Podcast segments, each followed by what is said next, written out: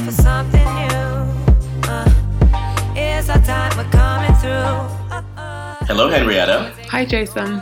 Welcome to the Conversations with Jason Campbell and Henrietta Galina. And in this episode, we are going to speak about a class of designers. And it may not seem the most topical subject right now. Yes, there are, you know, certain designers that are, there's the changing of hands, let's say, at, at, at houses. But that's not so much what this conversation is about uh, this week.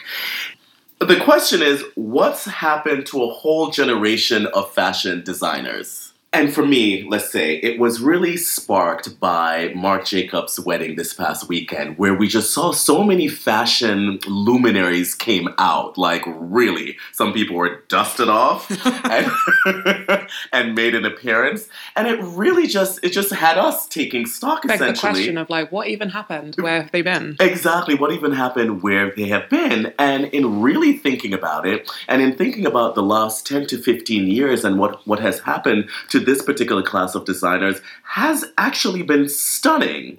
There has been uh, a lot of substance abuse, there has been death, there has been irrelevancy. There's just been a lot that has taken place with this particular class of the designers. And the, the designers that we're speaking about are the Gallianos, um, Alexander McQueen. We're talking about Marc Jacobs. We're talking about Stefano Pilati. We're talking about DeCarnin, who was really the one who got that Balmain machine started up, who really brought luster back to that house about 10, more than 10 years ago. The Milan Vuktovic, um, he was at Jil Sander. I, I think I just butchered that name, excuse me. But I have to say, the most startling bit of information surrounding this class has been the recent revelation, and we have to say that this is but I have to say it fills in some of the blanks that we may not have been privy to before, and that being the case of Phoebe Philo. Um, having to step down from her position at Celine because in fact there was a substance abuse problem that is there. And I will say that this is alleged, though we have this on good authority, that this is allegedly, but it happens to make sense.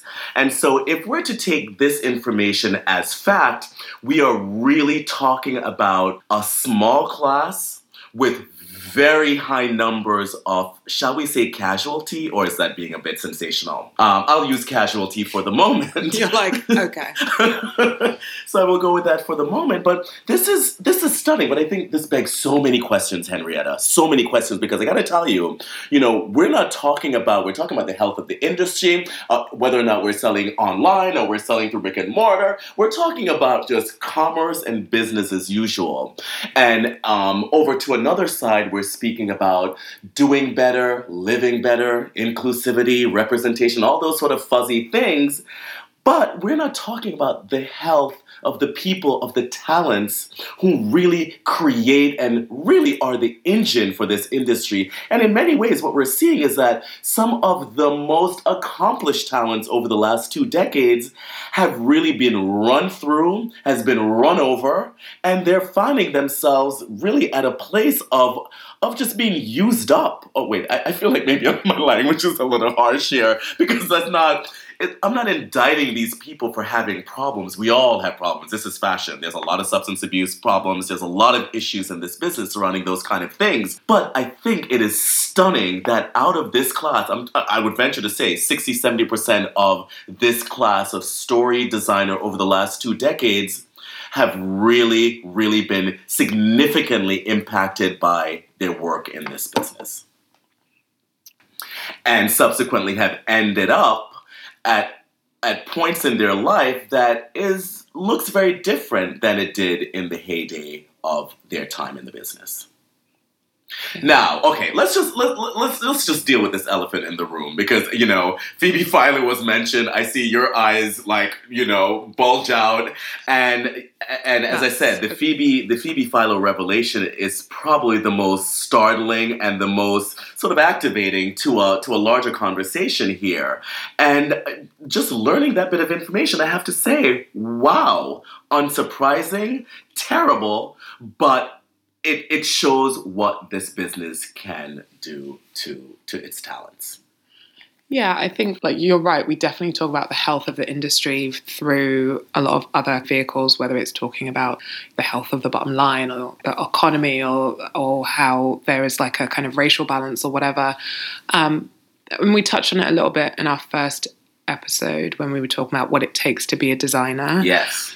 And I do think it's very um, indicative of the age. Like I think the pressure on a creative is insane when you talk about how many collaborations and collections and shows and then also the personal toll that it takes because I think it's only been in the last 20 years that you've had to also be a personality. Everything is documented. Everything feels like you feel like you're in a fishbowl in a way that the luxury that the Coco Chanel's and the Balenciagas and all of those older generation designers, there was no real press. There was definitely no social media. There was nothing that was mm. really time stamping their every move and their every mistake. I mean, Coco Chanel's a really great example of how like she had a very checkered past. Yes. But was able to run that concurrently with a very successful fashion business. And so the two never really collided in a way that it became a PR scandal in the way that it does today. And so I think that it really is a different time and digital I think has just really ramped things up to the point where uh, it just gets a bit dangerous because I think it's also no coincidence that with the rise of digital and social media became the rise of these problems. Or you could argue, do we just now know about them because we are talking about them and we're more privy to things that we just wouldn't have been before with very controlled press? And I think to your point about Phoebe, I think that's why it feels a bit odd because she was of that kind of ilk of designer who controlled the press. Yes. Exactly. She wasn't on social media. She didn't really do interviews. She controlled her own narrative and her own image um, in a way that why would we know what was going on with her? That was a big part of her success, and a big part of her success was her mystery. It was the fact that she was very elusive. Yes. Um, you know, and it also is really desirable to have someone who is uber talented and super chic, delivers every season, and like output is so coveted.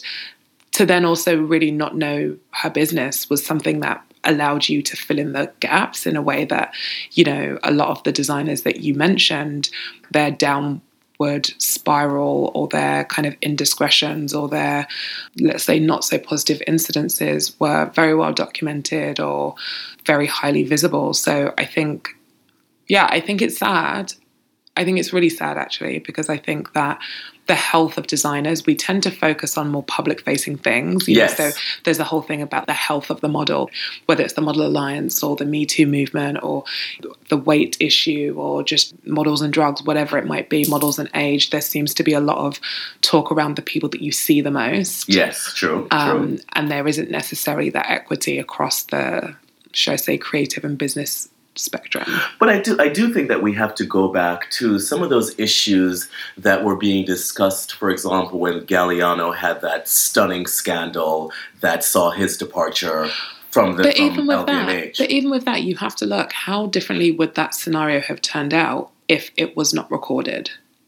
well, fine. Do you know what I mean? That's what I mean. It's one of those things that would have been like a maybe an earmark on his career. It would have been hearsay, but the fact that it was recorded, I think, had very had a stunningly different effect because I felt like it really forced people's hands. I mean, he was really a moneymaker. He was like a cash cow. Right, but let's not let's not talk about let's not talk about let's say the the cover up. You know what I mean? I want to I, I want to get to the I want to get to the to the core But as I'm to not like talking what about brought the- these people to the But to that's these what I'm states. saying. I'm not talking about the cover up. I'm talking about the environment that fosters their trajectory. It's like Fine. Well, I, I guess I'm. I guess I'm thinking about the other part of the environment that fosters this Okay. trajectory, and that being the work environment, that being the demands. You know, and and I was referencing that time because at that time people were speaking very much about you know the pressures of Galliano, how many collections he had to do, and you know why substances may have been an integral part of his production process because there was just so much. They were, you know, the same thing was spoken about with um with Alexander McQueen that there, is just a tall order, like I think 12 or 13 collection. Marc Jacobs, the same thing happened, what was being spoken about when, when his departure from LVMH, um, that these people had just so much pressure, so much work, all of these collections, no time to breathe, and all of those kind of things. I think those issues are still relevant in this conversation as to what made these people essentially yeah. flail out. For sure. And I think that's something that is also very different because there are multiple um, collections for a house. Then you've got your own brand, and, and the deliverables are really um, intense and really challenging at times. But I think there's also like even to step back from that, there's like a there's definitely some kind of correlation between I would say kind of mental health or at least your vantage point on the mm, world mm, yeah. and creativity. creativity. I think that's great observation. Whether it's like yeah. an artist or um, a musician or a fashion designer, I definitely think that there's something there that is, you know, you take the light with the dark, the yin with the yang course, kind of right. thing. The craziness of Van Gogh kind of thing. Exactly. Mm-hmm. And I think that that in and of itself is is kind of the seed because then you have these businesses that really play on that right? So it's like, we'll give you what you need, just get the job done mm-hmm. until it's a problem. And I think that that's the whole fallout with whether it's uh, it's that kind of pick up, drop down, whether it's the the NFL guys who make all the money and then don't know how to spend the money and they go bankrupt after they stop right. playing, or you know whether it's the designers who essentially are um, enabled until it gets to a point of where of no return it's or right. a PR nightmare, and then they're dropped. And it's just a little bit like how are those scenarios being managed? But I, I must, I, must I must sort of um, seize on this point that you you brought up money and economy. There, there's one thing that as well has to be discussed, and that these talents I, I, mean, this was an era, and it continues to be an era where these talents are being paid an extraordinary amount of money. You know, a lot of these talents are being paid like double-digit million dollars yeah. per year for, for their for, for their output. So the that's a, is, that's a yeah. very different thing. For sure, and the ascent is really quick. It's it's really really quick, and then I think that um, you know there's the the enabling component and then the pressure component and then the public perception component and then just this like inner demon or whatever is being wrestled with but can't be reconciled with and the environment that they're in. And i think that it's kind of the perfect storm to basically have the output be you know rehab drug addiction suicide you know public outbursts inappropriate behavior. And while i'm not excusing it by any means i do think that there is like a systemic problem there. Well, I think I thought it was great that you brought up this mental mental health issue.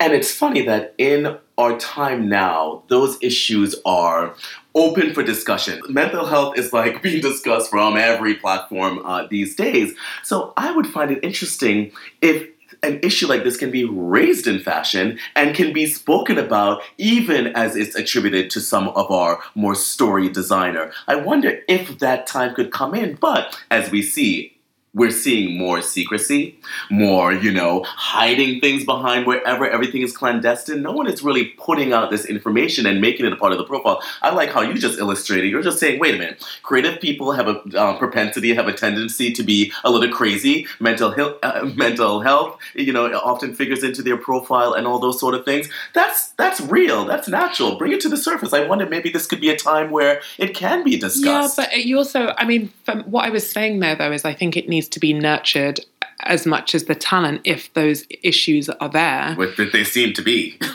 but you could also argue because, you know, that side of things has from a business standpoint has almost it feels like it's very disconnected to the output. So you could ah, also argue like is it anyone's business? Like i don't know that the answer is necessarily like let's solve this in a public forum which again is why there i think there is the secrecy because you're very much like i'm known as a designer. I think that's the other thing. I mean we're slightly getting into this kind of arc of celebrity designers or sorry should i say designers that have become uh, so kind of prolific for their design that they've become somewhat celebrities, even right. if it's within the industry itself um, and not necessarily in the mainstream. But I think that there is definitely something of like, I put clothes on the catwalk, I sell garments. I don't think you really need to know like what I put up my nose, like who I'm sleeping with, and you know. And, and I think, and you're, I think there's right. that mentality of what could be considered secrecy because these are also designers that didn't grow up in a digital age, so that idea of oversharing probably feels very foreign to them. No, but in a way that I think that would be considered oversharing in a way that it might not be to someone who's more digitally native. So again, it's like not to be the person that keeps bringing digital into this, but I definitely think that it impacts a lot of um, what happens on in a really layered way, whether it's perception right through to how scenarios are handled based on like optics and experience and all of that sort and, of thing. And and in, in having this conversation, it wasn't, you know, it wasn't really about the reveal. It wasn't about these designers taking it upon themselves to make their condition public. It was about more what is causing these what is causing these conditions among these designers over think- such an extended time with so many different examples. But I think that's the whole thing because I mean, listen, by no means is this like a sensationalist um, podcast. We'd be doing very different things and talking about different things uh, constantly if it was. I think these are things that are known. They're just overlooked, and I think Right. that's the thing. It's very much about. I'm coming to terms with a lot of that. No, but do you know what I mean? It's just like it's overlooked because it almost feels like it's kind of either expected or like just not that important. In a way, that's what I'm talking about. In a way that I think that there's a whole public facing thing. Like it's kind of getting my goat a little bit with the industry where it's like if it's for rust out in the public Mhm. as that's the shiny thing we all look at. Right. That seems to be where the issues lie and then are publicly dealt with and we're all trying to solve it. I know? understand, but you know what this makes me think of? It makes me think of HIV in fashion. I In, know in what way? it seems like a strange adjacent, but um, you know, I know that there's a lot of HIV in this business, and however, it's not often spoken about. But yet, we'll talk about the AMFAR benefits from everything from Sao Paulo to Paris to Los Angeles to New York. Like we'll trot on all of those. Kenneth Cole will come out with his, you know, with his bows and all these sort of things, raising, um, um, bringing awareness to the issue. But it's also one of those things that just like you know just stays in the recesses of the industry while certain things are brought to the foreground, i.e., the you know these benefits and so forth. Yes, we want to you know um, uh, um, what's his name, the singer Elton John and the Elton John Foundation and all. There's so many sort of um, public facing initiatives, but yet internally to the business, like very creative industry like this that has a lot of gay population and, and, and, and, and HIV and all this sort of stuff, it's just one of those things that are unspoken. And again, there's this line of privacy and I exposure see- and all those sort of things. But yeah, that's just one. That's just Yeah. something it makes me think of. I see what you're getting at. And I and I, I yeah, I see what you're getting at, but again it's very similar in the sense that when you start talking about things like HIV and mental health and substance abuse, I mean anyone that's known anyone who's gone through any of those scenarios, they're so incredibly personal True, true. and no two cases are the same no two people are the same in terms of how you deal with it so it's i don't know that there is a blueprint or necessarily even an example of like how that could be handled in the public domain that doesn't always also make you feel like you're losing your sense of self or your handle on how to deal with it. Because i think that's the thing about this industry. I think that the on one hand the lines are blurred between what's personal what's public what's you know up what's down what's wrong what's right but then there's also that very clear distinction of this is happening to me. Mhm. there are caregivers or family members or loved ones involved that it impacts them too. I think it's there's like a different line of decision making so while something like the hiv example is valid i think that there is a public facing element to it because so many people in an industry that is it's just like a very liberal space. There then inherently you want to support a lot of those causes whether it's lgbtqi plus rights or whether it's um, hiv whether it's whatever it is because you've been personally affected by it or it's so adjacent but i don't know that it then becomes like a vehicle to talk about personal Fair struggle enough. Fair enough. Fair enough. that was like a really long-winded thing, but you- there was something in there. There do was, you know no, what there I was, mean? there was definitely something in there, and I, you know, I am, I'm always challenged between, you know, principles and like you know real uh, authentic information and how that should be used out there sometimes i feel like kicking down the door and be like well of course that should be exposed but no there, there are issues that that plays along privacy and and as and as well not everyone wants to sort of be out there in front you know standing on issues For Hello. sure. And like not everyone wants to be the advocate or be the face of or be the role model. And I At think all. that's the whole thing with this thing of of what is happening or what has happened to this generation of designers. These are people's lives, right? And so it's it's like how is that being managed and nurtured in the sense that these are also incredibly passionate designers who really put all of themselves into the output. Yeah. So you could argue that like a Galliano, a lot of people are kind of like, oh, we forgot about that quickly when he went to Margiela. kind of Mhm. And and I I personally think that's true to a certain degree, but you also have to think about the fact that he put his entire life into the making of that phase of Dior, which was incredibly successful, incredibly lucrative and profitable. And he was literally dropped, relished into the far flung corners of the industry. And so I think there is that whole you're in, you're out. And that, you know, I think that But, there's but you know what that makes me think of though yes that's galliano's sort of like that's his personal narrative but what this makes me think about is that this experience and if you want to call it a cautionary tale for another generation there are no cautionary tales. That's the problem because the no one is actually addressing it. Well, that's the whole thing, is what I'm about to say. Is that, like, yeah, so all of these people, I mean, if you could look at the list, you're like, wait, like, at 60% of these major designers who come down the pike in the last 20 years have had a major issue. But if no one speaks about it, how is it going to help the next generation of designers who are all going to find themselves in a Paris bathroom doing coke until it's a problem? Who's going to find themselves, like, probably taking on more design roles than they should because the, it shows that, like, dude, if you design, you know, 14 collections for five years in a row and, you know, you get X amount of sleep, that, you know what, that you're, it's not going to end well for you. So there's none of this information that's ultimately being passed down as to say that, okay, this could possibly help a whole other generation approach this differently. yeah. Is that, am I, am I being No, mamby pamby somehow? No, that is that is really That's- that makes sense, but I think it's too linear because I think that every generation has a different set of challenges. So I think that this new generation that's coming up of designers aren't going to have the same issues because again not to be the person that battles that goes on about digital but that's disrupted that whole model that those designers But that doesn't mean that you're still not going to be doing coke in the bathroom because you need to stay up in order to go to wake up to go design whatever other collection you have to do in the morning. I mean, there's just practical. I think there are you know, there it- are certain there are certain parts of the infrastructure that obviously will remain the same, and and how those pressures are dealt with.